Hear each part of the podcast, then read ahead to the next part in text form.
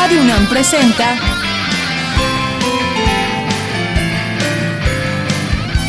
Sin margen. Borramos fronteras.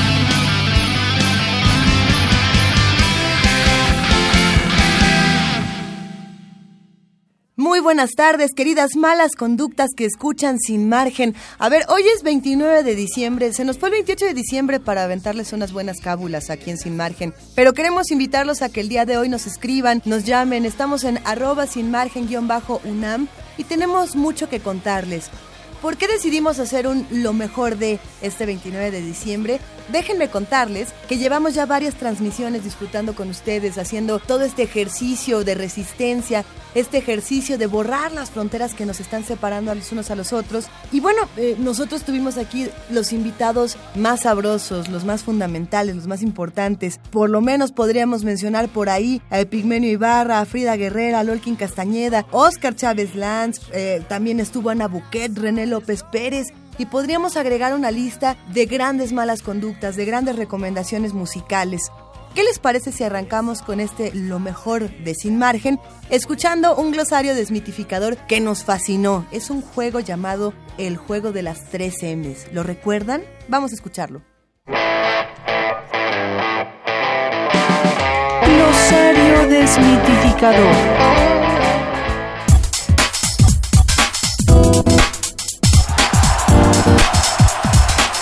Sean bienvenidos a El Juego de las Tres M's, un lugar donde pondremos a prueba tus conocimientos. ¿Y tú? ¿Qué tan informado estás? Empecemos. Escucha con atención la primera frase. Es... ¡Ay! verdaderamente conmovedora. Dice, para que la madre de hoy sea más y mejor mamá, debe evitar la cesárea. Esta es una frase Verdadera, sí, sí, cierto, sí, cierto. Además, pues hasta sale más barato. La respuesta es incorrecta. Esta es una frase machista. Siguiente pregunta. No importa lo que usted escriba en los medios, siempre y cuando tenga un hermoso trasero. Mm. Esta es una frase. Ay, pues obvio. O sea, si tienes buen cuerpo, puedes trabajar en los medios. A- Allí solo salimos las niñas bien. Incorrecto. Esta es una frase misógina. Y por último, señor Álvarez, para llevarse el Gran Premio de la Paz, escuche bien lo siguiente. Me gustan los niños. O sea, no pensaría hacer algo por cuidarlos. Yo proveeré los fondos y ella que se encargue de cuidarlos. Esta es una frase Pues, correcta. Los hombres tenemos que trabajar para mantener la casa. Ni modo que yo me quede en la casa a trapear. Eso es para las señoras. Yo sí soy hombre. No como los de ahora. Misoginia, machismo y masculinidad son términos que nunca debemos olvidar. No se necesita golpear para ser violento. Hay conductas más lastimosas como la misoginia, ese menosprecio, rechazo y denigración a todo lo referente a las mujeres.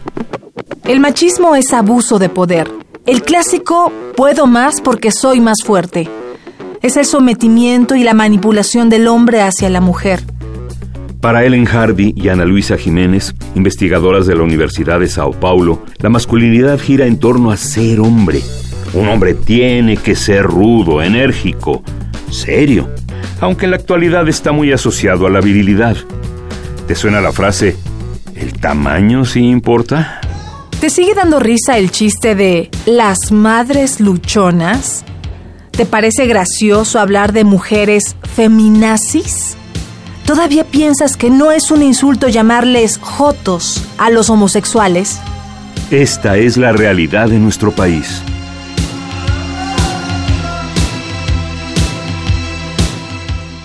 Oye tú.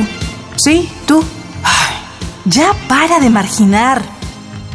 O sea, como se habrán dado cuenta, pues no estamos en vivo, estamos grabados porque probablemente estamos de vacaciones, estamos desvelados, estamos disfrutando de este fin de año, pero también estamos ocupados en lo que va a ocurrir a partir del 2017. ¿Qué va a pasar?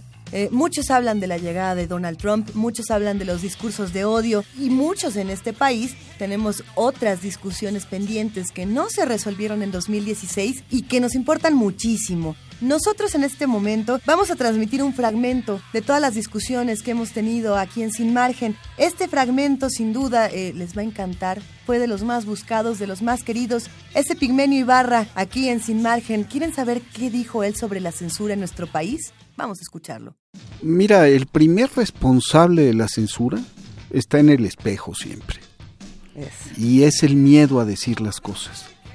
Me atreveré, podré. Hay que tener una dosis importante de audacia y de irreverencia cuando uno está frente a un micrófono, cuando uno está ante una computadora, cuando uno está detrás de una cámara.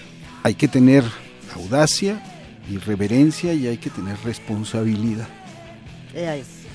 Hace muchos años, cuando estaba yo en Radio Educación, mandé poner un cartelito en la cabina. Decía, cada vez que abra el micrófono, acuérdese que le está hablando a millones. No diga pendejada. Bien dicho. Entonces, sí tenemos que tener conciencia de a quién nos dirigimos y dar, dotar de majestad al mensaje. Dotar de majestad. Sí, es un hecho único la celebración de la palabra, la comunicación tiene un valor fundamental. Pero, pero a ver, a mí me interesa esto. ¿A quién nos estamos dirigiendo actualmente? ¿A quién te diriges tú, Epirmenio, eh, desde los diferentes espacios que manejas? A mis semejantes. Nunca a mis iguales. Yo digo que no somos iguales, que somos semejantes. La igualdad, eh, los nazis proclamaban la, la, igualdad del pueblo alemán y todos los que no eran iguales al pueblo alemán eran, por tanto, desechables. Así es. Creo que es mucho más sano hablar de semejantes. El otro yo. Precisamente en este programa nosotros manejamos este, este asunto de, no es, no es igualdad, estamos hablando de equidad, que es muy diferente, y no se trata de que estemos tolerando a los demás, sino de que los respetemos, ¿no? Partamos de ahí. Es una discusión que siempre Verónica me puntualiza, me dice, no hables de tolerancia, habla de respeto. Hablemos de respeto. Hay un sentido histórico de la palabra tolerancia y del tiempo de la intolerancia, pero ciertamente hoy creo que tenemos que hablar de respeto, más que de tolerar a los otros, hay que respetarlos, pero son otros. Entonces la censura empieza con el miedo a decir las cosas y luego va progresando en, en las distintas etapas de la comunicación. Y el gobierno, el Estado, es quizá el, el aparato que se queda al final, porque ha desarrollado tantos mecanismos para inculcar el miedo a decir las cosas que no le hace falta intervenir. ¿Y, qué pasa entonces con una sociedad eh, que ya no tiene una voz o que, o, que, o que, nosotros privamos de las distintas voces? ¿Qué le pasa a un país como México cuando no, cuando no podemos escuchar lo que están diciendo las minorías? ¿Qué somos sin memoria? ¿Qué somos sin voz? que somos sin el valor de usar la voz, de alzarla, no somos nada. Esa es la, creo que es la principal dificultad. Un país que se queda mudo es un país que se queda a merced, como estamos nosotros, de quienes lo malgobiernan, lo saquean y lo masacran. Por supuesto. Somos, somos este, monigotes en un juego perverso del poder que hace con nosotros lo que le da la gana y lo primero que hace es idiotizarnos frente a la televisión y silenciarnos. Un momento, porque tú trabajas para televisión. ¿Qué pasa en ese sentido? Eh, ¿A quién le corresponde desde la televisión decir el juego no va por ahí? Aunque las reglas del juego sean esas, sea la, la autocensura eh, o, que nos censuremos sin que nos demos cuenta, ¿qué pasa entonces contigo? Porque hay una concepción de la televisión como un agujero para escaparse de la realidad. Así ha sido preconizada por por decenios en México. Pero el problema es que la televisión también es ventana, el problema es que la televisión es puerta de entrada. Y cuando se hace gran televisión, ayuda al ser humano a ser mejor. Lo dignifica, lo hace pensar, lo hace sentir, lo hace ver las cosas de manera distinta. Nuestra discusión ha sido siempre, ¿por qué si en una película tienes una experiencia estética que te transforma, Eso no puede pasar en la pantalla de tu casa. ¿Por qué no puede pasar? ¿O por qué no se está fomentando este ejercicio? Porque eh, la vocación extremadamente comercial de la televisión y su complicidad con el Estado para volverse instrumento de control y dominio, le han quitado esas posibilidades y ha sido concebida como una forma de distracción banal en lugar de una ventana al mundo. Pero ahí está, y además el espacio radioeléctrico no es de los concesionarios, es de la nación. Nosotros en la izquierda, y era una cosa que tuve una larga discusión con Monsi hace muchos años, por la caja idiota. Y yo le dije, Monsi, la caja no era idiota. A la caja la hicimos idiota por acción de los mercaderes que la convierten en una extensión de sus escaparates y por omisión de los de izquierda que dijimos no nos metamos a ese invento del imperialismo. Y entonces grandes directores, grandes escritores, grandes poetas que pudieron haber hecho cosas muy importantes en la televisión mexicana, se excluyeron, se autoexcluyeron de ese proceso, o peor todavía, aceptaron las chambas de la televisión como chambas banales de segundo orden y las cumplieron por ganarse unos pesos y ves grandes nombres asociados a cosas muy malas. ¿Qué pasa en Brasil? Jorge Amado, escritor de telenovelas importantísimas y de series, Rubén Fonseca, Agosto. ¿Qué pasa en, qué pasa en Gran Bretaña? John Le Carré. O sea, la televisión de por sí no es el problema, el problema es cómo se concibe la televisión, cómo se maneja la televisión y la estructura de la industria y la vinculación con el poder. Y, mira que hay algo interesante ahí y es que esta industria, mm, podríamos decir que está en crisis de una u otra manera y que, y que el público, los públicos a los que apela han estado buscando otras maneras para expresar el descontento o para encauzar otras voces que a lo mejor no han sido, eh, no, han tenido el espacio que merecieran, ¿no? Y una de esas, eh, de estos otros medios que a mí me llama mucho la atención porque, bueno, queríamos hablar precisamente de eso contigo, es, es Twitter, es Facebook, es otras plataformas para ver series como el caso de Netflix por ejemplo, como el no vamos a hablar de Blim porque esa ya es otra historia, pero bueno, sí entraría Es un sí como exactamente. Es, una es un over the top television. Exactamente. Tenemos plataformas diferentes para encauzar descontento, para mandar otro tipo de mensajes que a lo mejor no caben en esta caja que hemos decidido que no va a ser la idiota, sino que los idiotas hemos sido algunos de nosotros. Eh, ¿Y qué pasa entonces? Eh, ¿Cómo ha sido tu experiencia? En términos de censura y también de pasar mensajes eh, en Twitter, que es sobre todo esta herramienta que has utilizado de una manera fenomenal con el pase de lista. En televisión, por ejemplo, lo que hemos encontrado es lo que te decía, la censura estatal llega al final. Llega al final. Y hasta incluso la puedes burlar. Yo desde nada personal almacenaba ah, las multas de RTC y rompimos con nada personal el control del Estado sobre la televisión. Claro, sucedía en aquel momento algo de lo que habla Sloterdijk, de que cuando las élites en el poder pelean, los medios independientes crecen. Era el 94, 95, el país estaba desgajando, el PRI estaba en, en el tránsito a lo que todos pensábamos sería la pérdida del poder y no la renovación. Y pudimos aprovechar ese resquicio para colarnos. Y nos dimos cuenta de que no pasaba nada almacenando las multas.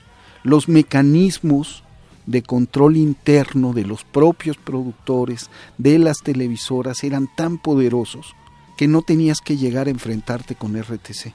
Rompimos todo eso y mientras tuviéramos éxito comercial, podíamos decir lo que fuera. Lo que quisieran, claro. Y entonces nosotros tomamos una decisión, tomamos la decisión de no quedarnos en la marginalidad de no hacer productos para capillas, sino entrarle al juego de la búsqueda de las audiencias de millones de personas. Y tomamos una decisión iluminados por una frase de San Ignacio de Loyola. Hay que entrar con la de ellos para salir con la nuestra. Eso. Cuando empezamos a discutir qué era para el equipo eh, de Sin Margen, precisamente Sin Margen, decidimos que queríamos que fuera una revista de género lésbico, gay, bisexual, transexual, intersexual, pansexual, eh, punk, disidente, bioética, pero que también hablara de lo intercultural, pero que también tuviera las discusiones que estamos teniendo en el país actualmente. La primera nota, es el primer ¿y ahora qué tanto pasó? Hablaba precisamente de la llegada del imperio gay a la Ciudad de México. No sé si recuerdan este momento cuando los religiosos tomaron una decisión, y digo los religiosos porque ya ahorita ya decir nombres es sobra y la nota los presenta de una mejor manera, pero el imperio gay llegó para quedarse y lamentablemente en este primer capítulo donde hablábamos del matrimonio igualitario, eh, no llegamos a la resolución que nosotros esperábamos para el 2016, pero tenemos todavía mucho que decir, mucho que luchar. Vamos a escuchar este ¿y ahora qué tanto pasó? ¿Y ahora? ¿Qué tanto pasó?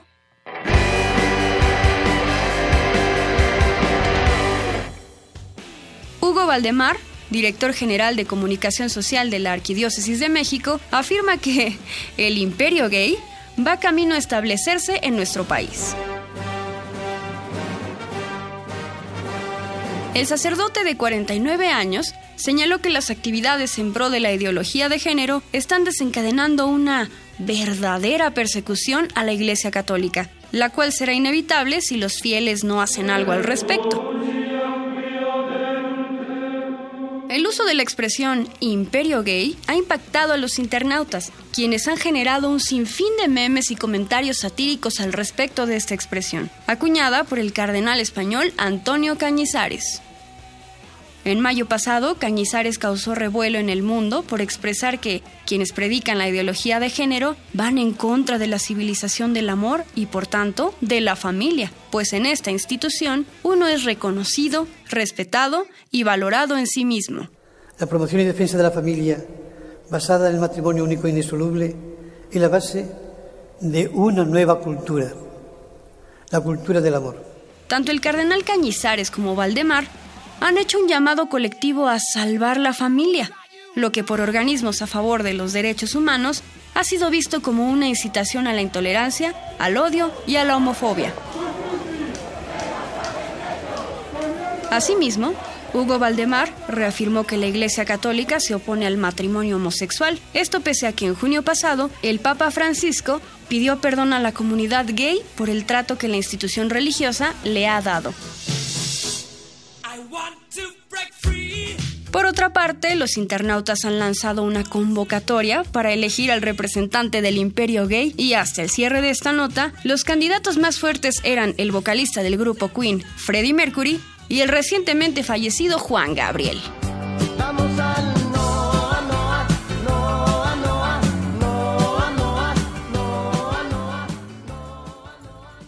El siguiente fragmento que escucharemos a continuación en Lo mejor de Sin Margen, a mí me encantó.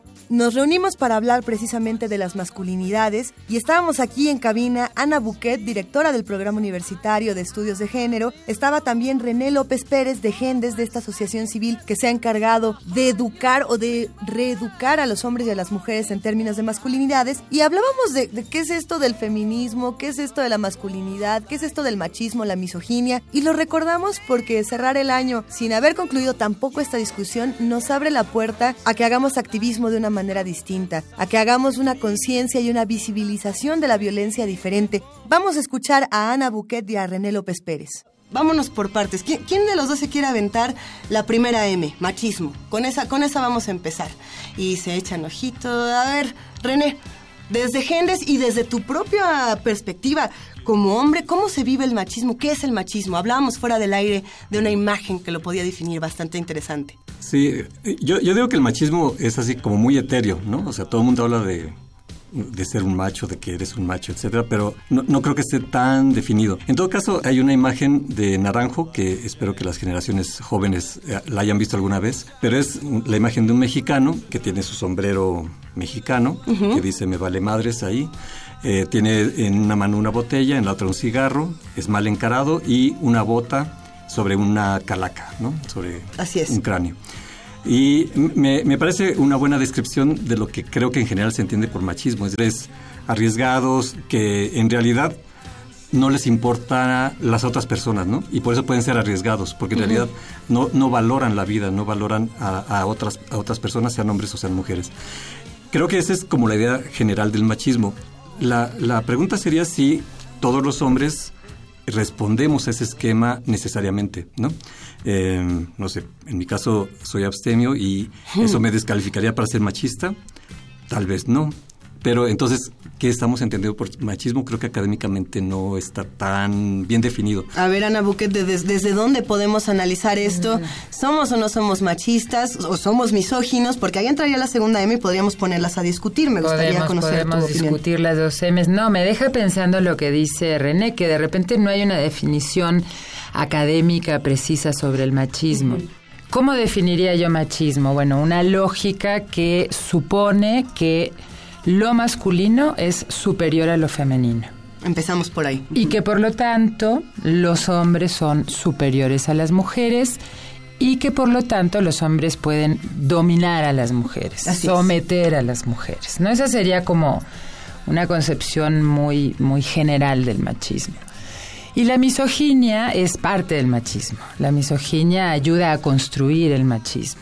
¿La misoginia sería un síntoma del machismo? No, yo pienso que es parte de, ¿no? O sea, el machismo y la misoginia son dos cosas desde mi punto de vista que van articulándose una con otra, porque la misoginia es el desprecio a lo femenino o el desprecio a las mujeres. Hay un libro, lo quiero recomendar. Por favor, Ana. Se llama Historia de la misoginia de, em, me acuerdo solo de una de las autoras, que es Esperanza Bosch, B-O-S-C-H. Y ahí lo compartimos en redes sociales. compártanlo porque ahí muestran cómo desde, por supuesto, la religión católica, la filosofía, la ciencia, el arte, la literatura, van generando ideas sobre qué es lo femenino y qué son las mujeres. Todas ideas que denigran a las mujeres, que las ponen en una escala jerárquica por abajo de los hombres. Y entonces nos encontramos con filósofos maravillosos como Aristóteles, ¿no? Diciendo unas cosas sobre las mujeres que no lo puedes creer, o científicos como Darwin, ¿no? Que plantean también, en fin, no, no voy a repetir aquí las cosas que ellos han dicho, pero esa es la misoginia, ¿no? O sea, la misoginia es pues un desprecio, mucha gente lo entiende como el odio también.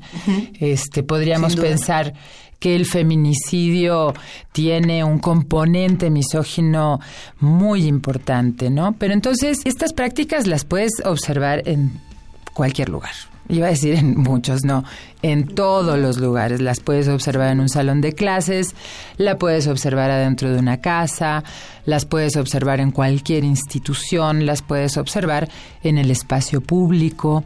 Entonces, yo lo veo como un sistema, un enorme sistema, complejísimo además, porque intervienen muchas dimensiones. Si quieres, luego hablamos de esto. Hacia allá vamos, precisamente. Pero a mí me parece bien importante decir una cosa, y creo que René la dijo también, y es, hombres y mujeres nos criamos en una cultura machista y por lo tanto la mayoría de los hombres y la mayoría de las mujeres son machistas, ¿no? Pero no todos, ni todos los hombres ni todas las mujeres son machistas, ¿no? O sea, hay una enorme cantidad de personas que han podido empezar a desmarcarse de este sistema y empezar a mirar esta forma de relacionarse entre hombres y mujeres con una visión crítica, digamos. Se puede ser una cosa sí y otra no. Nos, lo plantean como un machista puede no ser misógino y un misógino puede no ser machista, aunque sea en apariencia, en la cosa que proyectamos a los demás. Justamente hay una idea en los hombres de que querer a alguien es protegerla. Y si la proteges es porque la estás viendo como, como alguien inferior, alguien, alguien que te requiere a ti para que ella pueda estar a salvo. Y es una idea machista y es una idea misógina porque lo que estás haciendo es restarle valor a ella de que puede salir adelante por sí misma. Yo creo que René dijo algo muy importante y tiene que ver con que cualquier persona que piense que tiene que proteger a una mujer, que tiene que cuidarla, que tiene que abrir la puerta, acercarle la silla, más allá que luego podemos discutir si eso es ser caballero o no ah, ¿cómo nos ha hecho daño eso de ser caballero? no, pero qué. Pero ahí hay un implícito y el implícito es las mujeres necesitan ser tuteladas, necesitan ser cuidadas y por lo tanto pierden su calidad de ciudadanas, de sujetos capaces de autodeterminarse, ¿no? Entonces, todas estas em, pues actitudes que los jóvenes no entienden porque algunas mujeres las critican. Y yo comprendo a los jóvenes que dicen, yo solo quiero pues prenderle el cigarro, o hacer algo por ella para mostrarle. Yo solo quería ser amable. Vaya. Yo solo quería ser amable. Bueno, todo esto está enraizado en una lógica que yo hablé al principio del programa que tiene que ver con lo masculino y lo femenino y los significados que se asocian a cada una de estas cosas. Cuando René hablaba del macho que es el hombre que es capaz de derribar a otro hombre, ¿no? Que no es solamente con contra una mujer. Tiene que ver con que el concepto de masculino está asociado con con fuerza, está asociado con agresividad, está asociado con violencia y eso lo que hace es generar un modelo hegemónico de masculinidad, ¿no? O sea, pensar que si quieres ser un verdadero hombre, pues tienes que ser un hombre que digamos, adquiera todas esas características que te definen y que definen a la masculinidad y que por el otro lado definen lo femenino, ¿no? Y lo femenino se define en función de lo contrario de esas características de lo masculino, ¿no? O sea, si lo masculino dice fuerte, lo femenino dice débil, ¿no? Si lo masculino dice objetivo, lo femenino dice subjetivo. Si lo masculino dice racional, lo femenino dice emocional. Pero además, el significado de cada una de estas partes está jerarquizado. Entonces es mejor lo fuerte que lo débil. Es que el, género es algo que constituye el marco de referencia para todas nuestras relaciones, para todas nuestras vivencias. Es decir, ser hombre no es tener una apariencia física de cierto tipo. También encarna eh, una serie de actitudes, una serie de conductas, etcétera, etcétera, que es lo que se asocia con el ser hombre. Sí. Eh, de, hecho, justamente de eso hablan las masculinidades. La masculinidad Entremos las masculinidades. es el, el estudio que nace desde el feminismo de, a ver, los hombres qué onda en estas relaciones de género. Y básicamente lo que hace referencia entonces el término de masculinidades es a qué es lo que estamos entendiendo que debe ser un hombre en una sociedad determinada. Las masculinidades es esa cultura, esas ideas, esas concepciones de lo que el hombre debería pensar, de lo que el hombre debería hacer. O sea, no, es que el hombre diga, es que yo soy superior a la mujer en todo momento y se lo voy a hacer patente. Por ejemplo, esta idea de yo como soy caballeroso, como soy buena onda, como soy amable, quiero tener estos detalles con las mujeres que está en el fondo más allá de las ideas de lo que me corresponde como hombre, lo que tengo que hacer por ella por ser una pobre mujer. Pues eh, también está el rollo de cómo nos construimos los hombres desde esa falta de empatía con la otra persona. Nos dijeron, si quieres demostrar tu afecto, tienes que demostrarle que eres amable. Eso implica que tenemos una pobreza emocional los hombres porque no podemos demostrar nuestro cariño de otra manera al ser que queremos. Y entonces hay una serie de confusiones porque cuando una chica nos rechaza y dice, yo no quiero que me abras la puerta, lo entendemos como, ah, entonces no me quiere. Me está haciendo el feo. Me está haciendo el feo. está haciendo el feo. entonces hay una serie de confusiones ahí. Lo que más nos ha gustado aquí en Sin Margen de las recomendaciones musicales, además de las rolas, por supuesto, han sido los curadores. Hemos tenido selección musical, eh, curaduría musical, por parte de puro personaje excéntrico. Estuvo el Mastuerzo, Tati Soberón, por ahí también estuvo Chucho Bustamante y nos divirtió muchísimo el día que invitamos a Armando Vega Gil de Botellita de Jerez a que nos hiciera estas recomendaciones. Él nos decía que nos ponía inyecciones a domicilio, entre otras cosas que él hace. Autor, eh, bueno, escritor sin duda, pero también gran músico, activista. A ver qué rola nos tiene el día de hoy. Para las malas conductas que escuchan sin margen, este es Armando Vega Gil bajista de Botellita de Jerez, escritor, fotógrafo y aplicador de inyecciones a domicilio. Van estas dos rolas sobre la sexualidad reventada en los 70s y en los 80s y que nos trae hasta ahora su oleaje liberador. Tom Robinson Band con Power in the Darkness. Tom Robinson era un militante por los derechos de los homosexuales, de los gay en los 80 en una época donde era un tema muy vigoroso, muy, muy, muy perseguido, sobre todo en Inglaterra, que ser homosexual era un delito.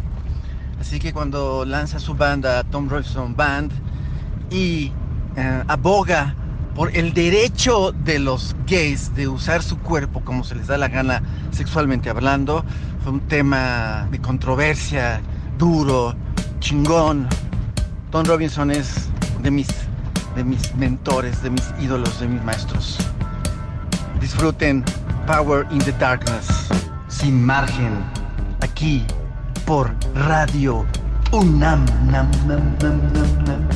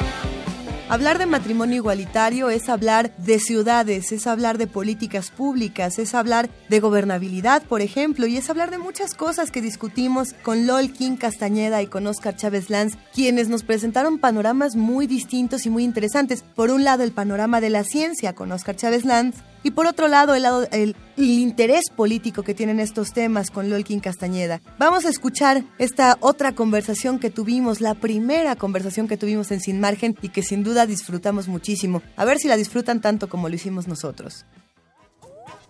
Qué chistosa palabra esa de tolerancia, ¿verdad, Oscar? Pues sí, sí fue un problema cuando se, se hizo el año de la tolerancia. Es un concepto muy gringo, ¿no? O sea, te desprecio, eres una basura, pero mi educación me hace que... Está bien, o sea, como primer escalón está bien, ¿no? Si, si tienes prejuicios sociales, por lo menos no los expreses, no maltrates a la gente en la calle, pero realmente es el primer escalón. ¿Les gusta la idea de que cambiemos tolerancia por respeto de vez en cuando? Ese es el siguiente escalón y luego solidaridad y así.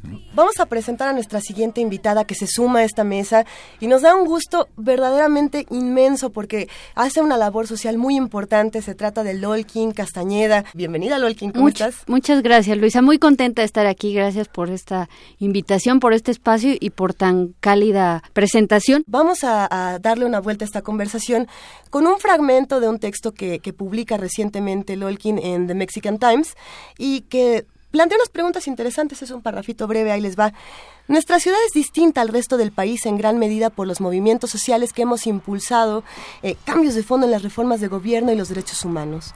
En el borrador que habremos de discutir, esto refiriéndonos, ahorita lo vamos a platicar, el artículo 3 declara, desde su, desde su origen, la diversidad cultural de la Ciudad de México se fundamenta en ser destino de migraciones y exilios, lo que la convierte en una ciudad refugio.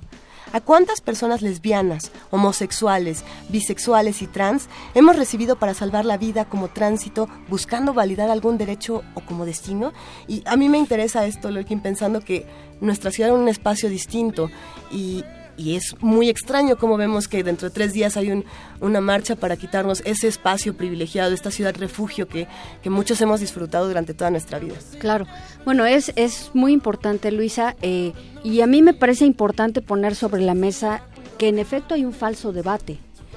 Eh, mientras se habla de biología, hablamos eh, desde este lado, desde la defensa de los derechos humanos, hablamos de derechos eh, mientras se habla de dogmas de fe y de religiones, nosotras hablamos de libertades, de derechos humanos. Entonces, evidentemente, el discurso no alcanza a convertirse en diálogo porque son criterios distintos.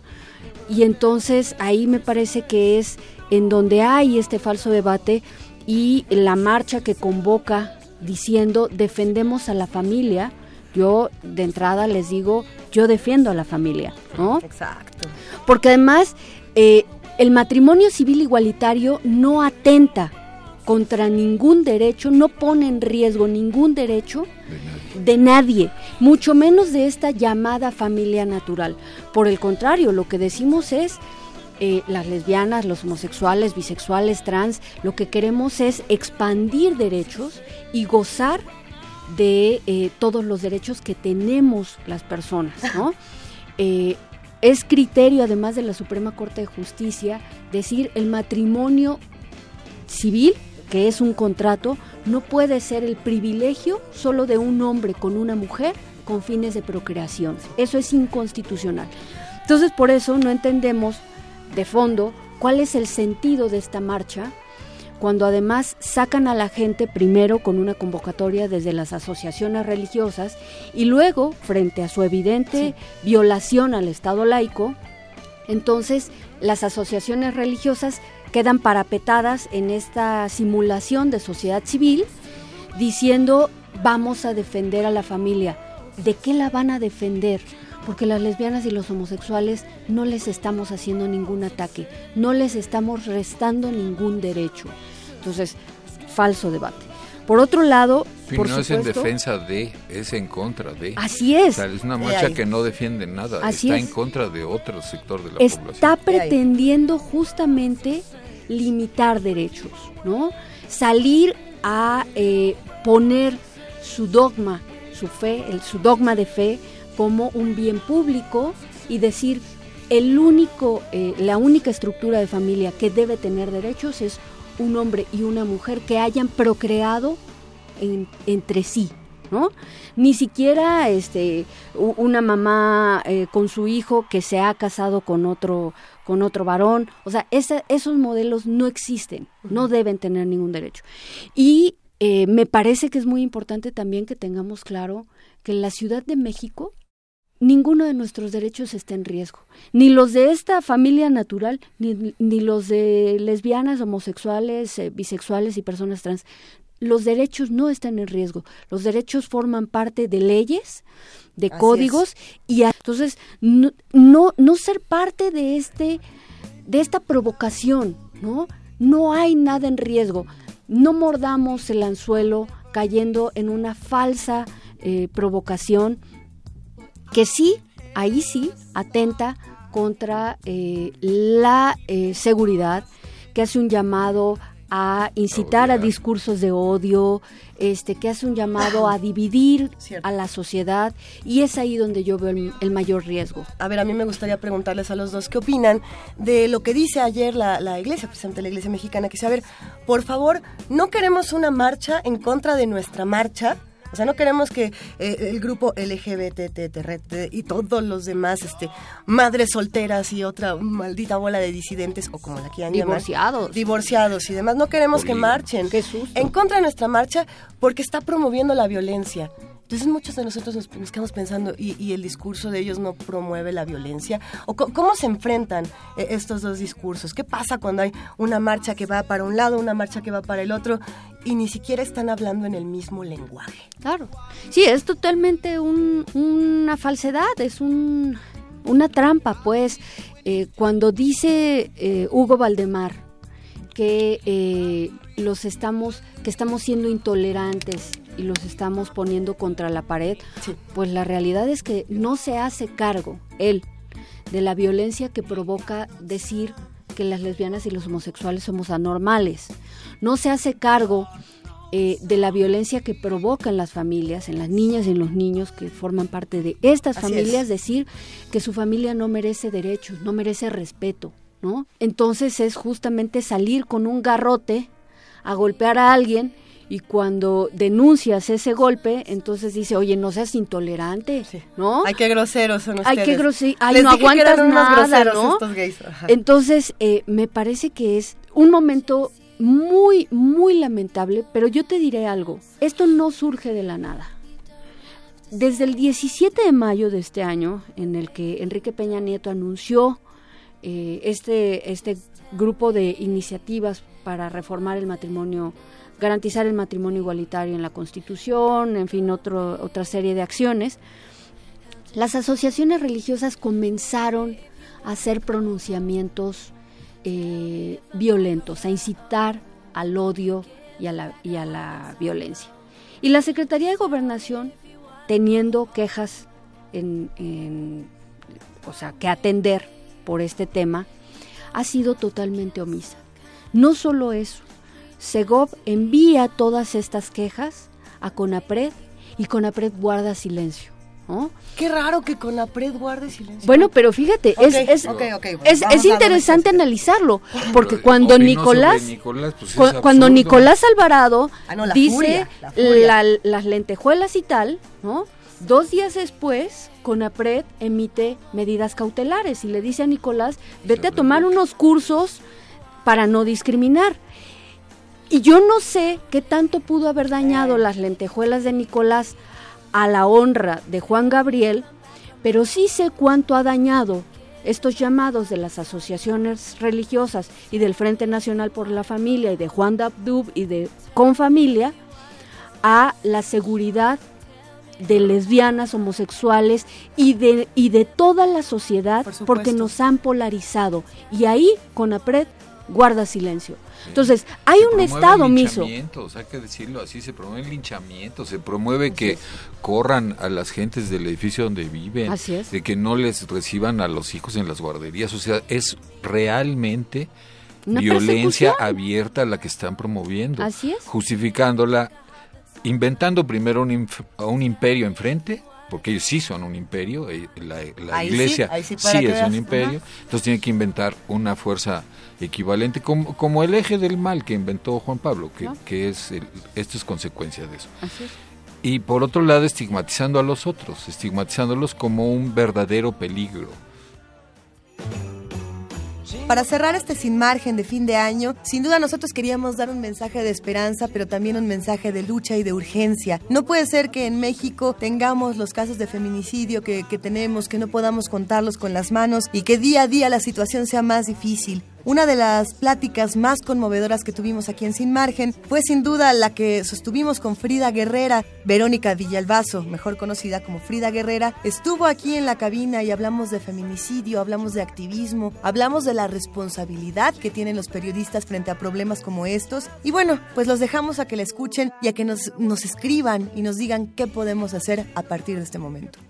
Bueno, estamos hablando de feminicidio con Verónica Villalbazo, mejor conocida como Frida Guerrera, a quien admiramos, queremos, y el tema se ha puesto muy fuerte, pero no podemos eh, quitar la parte de las leyes y de la impunidad. En eso nos quedamos antes de mandar a la nota, Frida. Así es, Luisa. Yo creo que es importante esto. el artículo 325 del Código Penal Federal eh, textual nos dice lo siguiente, comete el delito de feminicidio quien prive de la vida a una mujer por razones de género se considera que existen razones de género cuando concurre alguna de las siguientes circunstancias.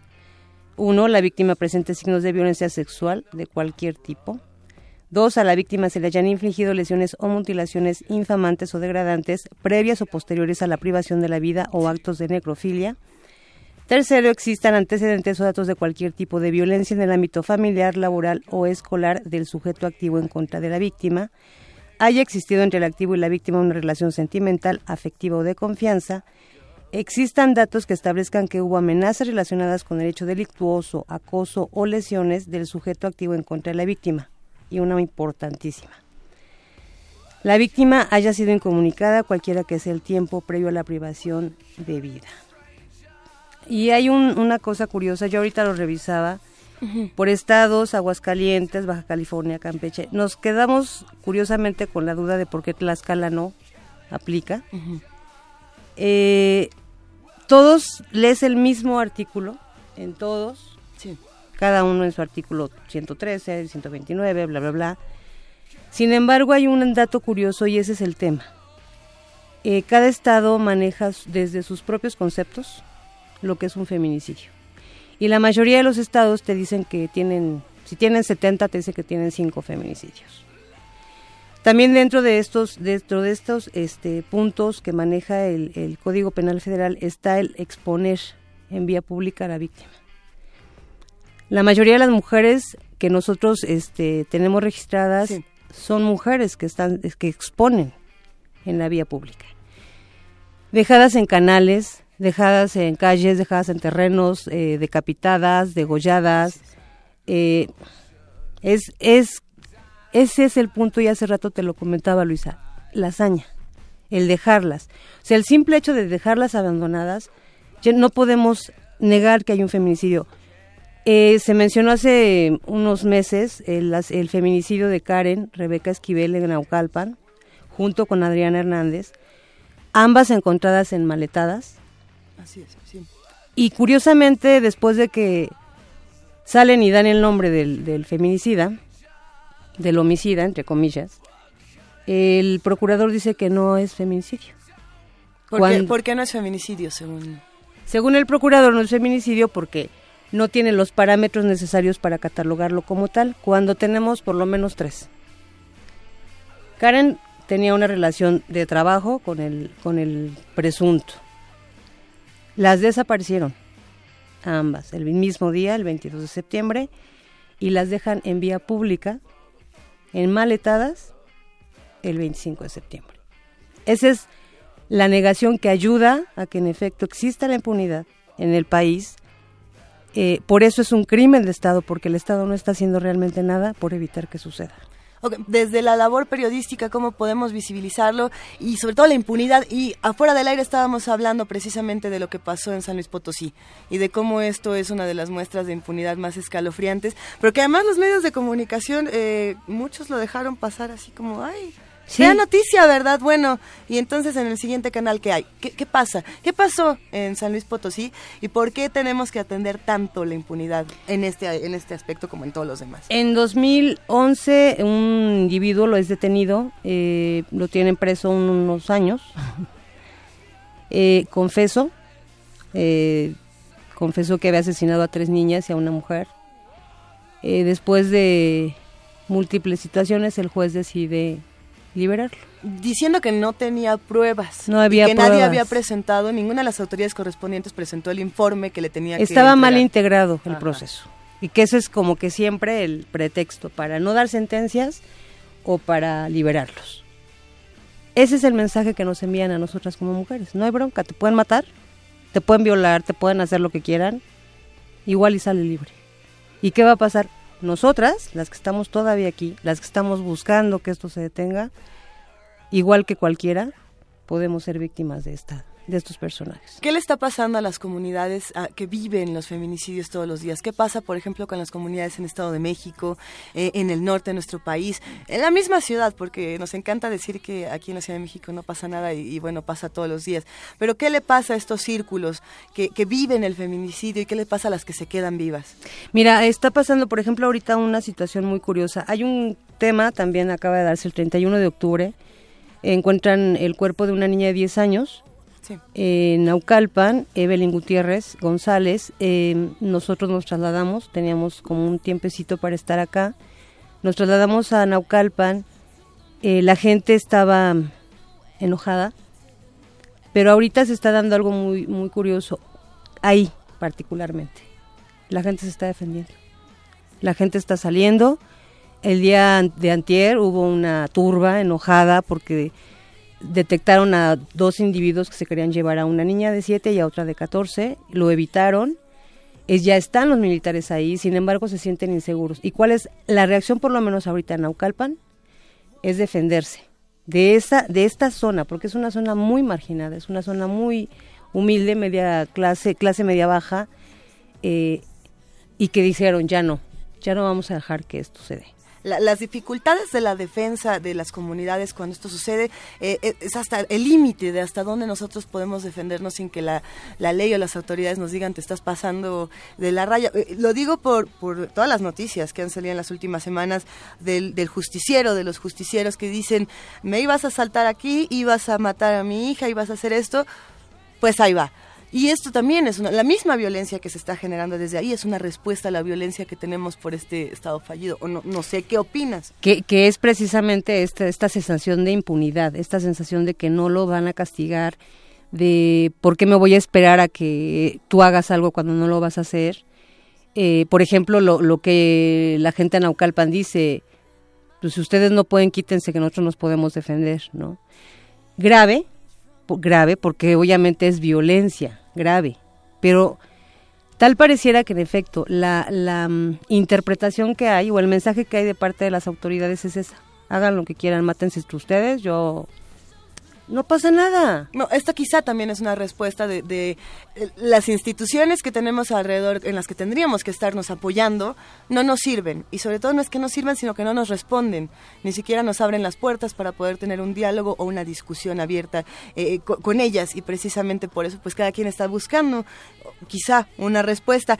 Eh, no estamos intentando eh, fomentar la, la, justicia por propia mano, estamos diciendo, Frida Guerrera, que es lo que está ocurriendo, estamos describiendo lo que ocurre, ¿no? Y, y, y con eso podemos partir de lo que de lo que pasa y de lo que podemos hacer, ¿no? Que, que, hay alternativas y tenemos algunas alternativas que quizá eh, nos puedan funcionar para visibilizar estos problemas, eh, esta, estas tragedias tan indignantes y también para decir, bueno, hay otra cosa, ¿no? No estamos solos, ¿no? Eh, antes de que entráramos a la cabina me, me, estabas contando de cómo las madres, por ejemplo, se organizan, de cómo son muchas mujeres que han decidido organizarse para hacer otras cosas. Eh, tenemos el caso de una que seguramente mucha gente también lo va, lo va a recordar eh, porque lo hemos estado manejando eh, todo el tiempo hasta que agarren a los responsables y que no ha sucedido. El caso de Karen y Eric Alvarado Mozo, eh, dos niños, una chica de 17 años estudiante del CCH uh -huh. Eh, y un niño de 12 eh, asesinados en su casa. yo creo que ni siquiera los dejaron levantarse de la cama. Eh, Karen fue violada brutalmente y asesinada también de una manera brutal, su hermano por consiguiente. Y su mamá es una mujer humilde, una mamá que se dedicaba a trabajar, mamá soltera, sola, tenían 12 años solos, eh, cocinera, que después de, de, esto tan doloroso que pasó, eh, nosotros nos acercamos a ella, de hecho estamos muy pendientes de, de cómo está Sacrisanta, Mozo se llama, y es una mujer que ahora se dedica a visualizar feminicidios que me pregunta, que me dice que, ay, qué caso tan triste, oye Frida, ¿cómo podemos ayudar? Creo que sí falta un poquito de unión entre estas mamás. Obviamente a los gobiernos no les va a convenir que las mamás se unan, como está pasando en Veracruz, por ejemplo. Así es. Eh, sin embargo, no dudo que Sacrisanta, porque lo hemos platicado, eh, empiece a, a juntar a estas mamás este dolor. Hablas con una, y el dolor es el mismo en todas. Eh, desesperanza, me arrancaron el corazón, esas son las palabras, me dejaron vacía, no tengo nada y voy a, lo único que me mantiene fuerte, esa es la palabra y las frases de ellas, es agarrarlos, es agarrar al que mató a mi hija, que lo castiguen y preguntarle por qué.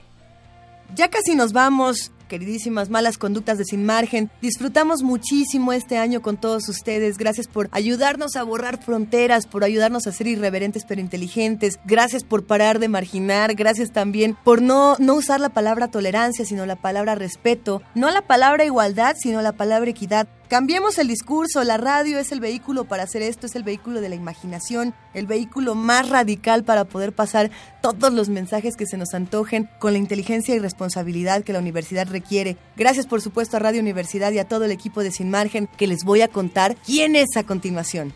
Ernesto Díaz, Jessica Trejo, Rafa Alvarado, Ana Salazar, Sofía Cedeño y Luisa Iglesias les mandamos un gran abrazo y nos despedimos escuchando música. Esta recomendación musical que se guarda en el acervo de Sin Margen, ustedes han de saber que nuestros queridísimos colaboradores, curadores musicales, nos dejan una de canciones que bueno, se pone buenísimo. Cuando acaba Sin Margen, todos nos ponemos a rockear, así que quédense con nosotros para escuchar a Pris. Feliz año nuevo, hagamos lo que tengamos que hacer para cambiar al mundo, sigamos borrando fronteras. Adiós. Hola, queridos terrícolas. Yo soy Pris. Me pidieron que les hablara sobre una canción que signifique libertad y que hable sobre la censura. Creo que la raíz de todo mal y de toda separación entre nuestra especie es la religión y el fanatismo. Nos encasillamos en religiones, en creencias, en juicios que nos sirven para, para defendernos. Nos tratamos unos a los otros como extraños de la misma sangre, lo cual me parece súper doloroso. Y bueno, la primera canción y única que, que vino a mi mente y a mi alma y siempre está conmigo es God de John Lennon. Desde muy pequeña he tenido este mismo cuestionamiento en cuanto a que es solo una idea, todas las ideas sirven para ese instante y ya. Necesitamos estar más en el presente y ayudarnos unos a otros y creer en nosotros mismos. Yo creo que si hay un Dios está dentro de cada uno de nosotros. Necesitamos creer en nosotros y necesitamos ayudarnos día a día. Y creo que esta canción auguró esta, este cambio y esta unión que, que siento que se está dando en tiempos tan tan difíciles como estamos viviendo ahora y como ha vivido repetidas veces la, la especie humana. Así que disfruten esta canción que me conmueve muchísimo y crean en su corazón y en su propio Dios y en su camino. Los quiero.